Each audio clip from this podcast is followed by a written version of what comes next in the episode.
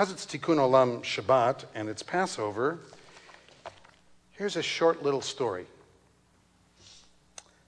All that Kayla wanted was the security she'd never had. When I was 12 and living at home, my father was an alcoholic who verbally and physically abused me, says Kayla, a 16 year old from Toledo, Ohio.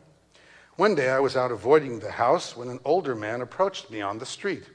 He drove a beautiful car, had business cards, and said he had so much money he could give me anything I wanted. I'd never had nice things or had an adult treat me that well, so after we talked for a while, I got in his car and drove off with him. Thus began Kayla's four years as a child prostitute. The man, a pimp, took her to a truck stop in Harrisburg, Virginia, where she met his stable of six underage sex workers. Together, they shared a motel room and all the marijuana and crack cocaine they could smoke. Turning 8 to 15 tricks per night, she gave her 500 to $1,000 nightly wages to her pimp, who in exchange paid for her food and lodging and clothes and drugs. She was robbed and raped and nearly lost to the streets until she entered drug rehab in May of 2007 and joined a program to help the victims of child trafficking. Kayla's case is not, unfortunately, unique, according to child advocates and those who are fighting against human trafficking in the United States and throughout the world. We think it happens elsewhere, but in fact, it happens here. Ernie Allen, president of the International Center for Missing and Exploited Children in Alexandria, Virginia, says that there are up to 300,000 Americans under age 18 lured into the commercial sex trade each year. I don't know where the numbers come from, but everybody's numbers are huge, whatever they happen to be. According to the CIA, more than 10,000 foreign children are brought here annually as sex slaves or indentured laborers. Whether they work in strip clubs or sweatshops, these boys and girls, and their boys and girls, are victims of human trafficking. It's a $9.5 billion a year industry. Human trafficking is literally on the rise and is reported in every state in the Union, all 50 states. Children are targeted by traffickers because they often come from emotionally unstable or economically disadvantaged backgrounds and they are easy targets. When I was 10 years old and living in my native Cameroon, said one person, my uncle told me I could get a better education if I moved to Maryland and was adopted by a lady he knew, says Evelyn Chumbow, who's now 22. But the lady kept me locked in the house, forced me to cook and clean for her family. She never sent me to school. She beat me nearly every day. And since my family never had a phone in Africa, I didn't know how to use one to call for help. I only escaped after two years because my cousin came to work for the lady, saw how skinny I'd become, and helped me run away. I share this with you because it's so easy for us to not see this invisible problem in our country and throughout the world, frankly. Um, when you read about what goes on in other countries, it's just as bad and, if not worse, everywhere. There are, according to some, if you who are working in issues of slavery today, more people enslaved today than at any time in human history. Of course, there's more people today than at any time in human history, so that may have something to do with it. But much of the slavery is what we call indentured servitude. People are brought over from other countries and then told that they owe this huge amount of money to the people who brought them over. They're literally held captive and told they have to work until they work it off, which they never do.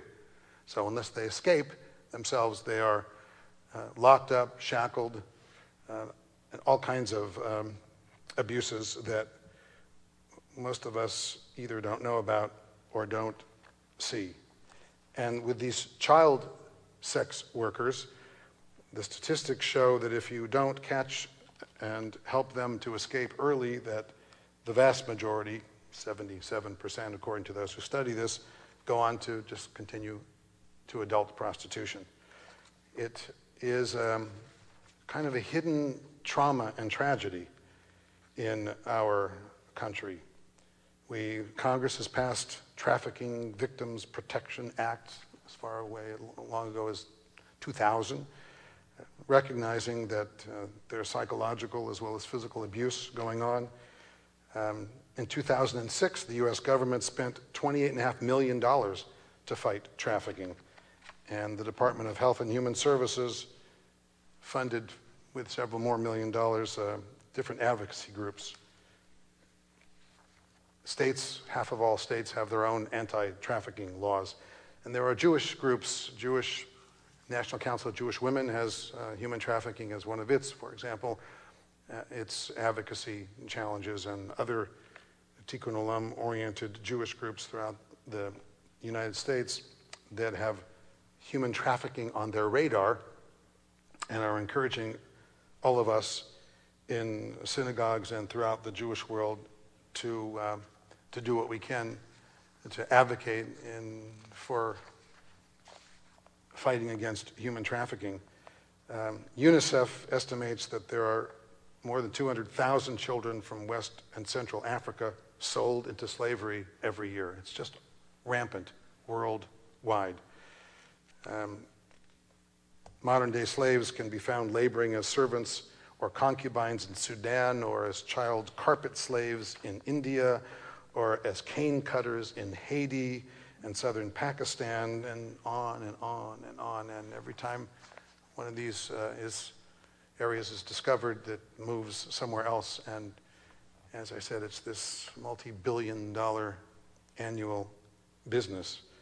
Now, the, the primary mitzvah, one of the great commandments of the Haggadah that we read every year is B'chol dor vador chayav adam lirot et atzmo ke'iluhu yatzami mitzrayim. And every generation, every year, every Seder, each of us is to see ourselves as if we personally were liberated from the enslavement of our past, redeemed from the slavery of Egypt. And so here it is, Passover time.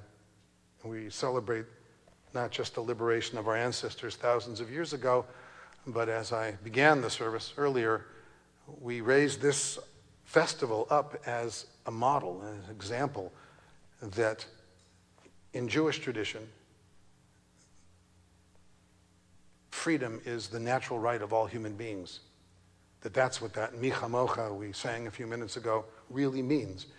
We put those words in the mouth of our ancestors, whoever wrote the Torah, and put the act of freeing our ancestors in the mouth of God, specifically to teach that lesson that this is a universal and that every human being has the right to their own freedom and their own liberation. So I invoke on this Passover Shabbat that our challenge is to protect those who are, bless you, who are most vulnerable in our society, that the one phrase mentioned more often than any other in the entire Torah is the reminder that we know the heart of the stranger because we were strangers in the land of Egypt.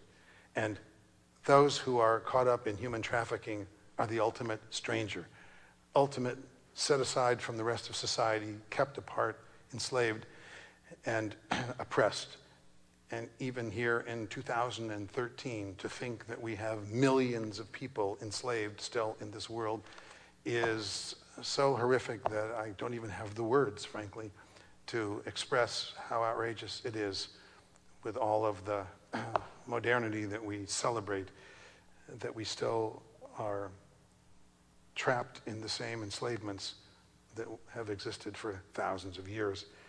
So uh, it's one of the issues that I'm personally going to get involved in in the next year and thought Passover was a perfect time to raise that on this Tikkun Olam Shabbat. May our freedom that we take so often for granted and that we celebrate year after year help inspire us to help other people to go free as well.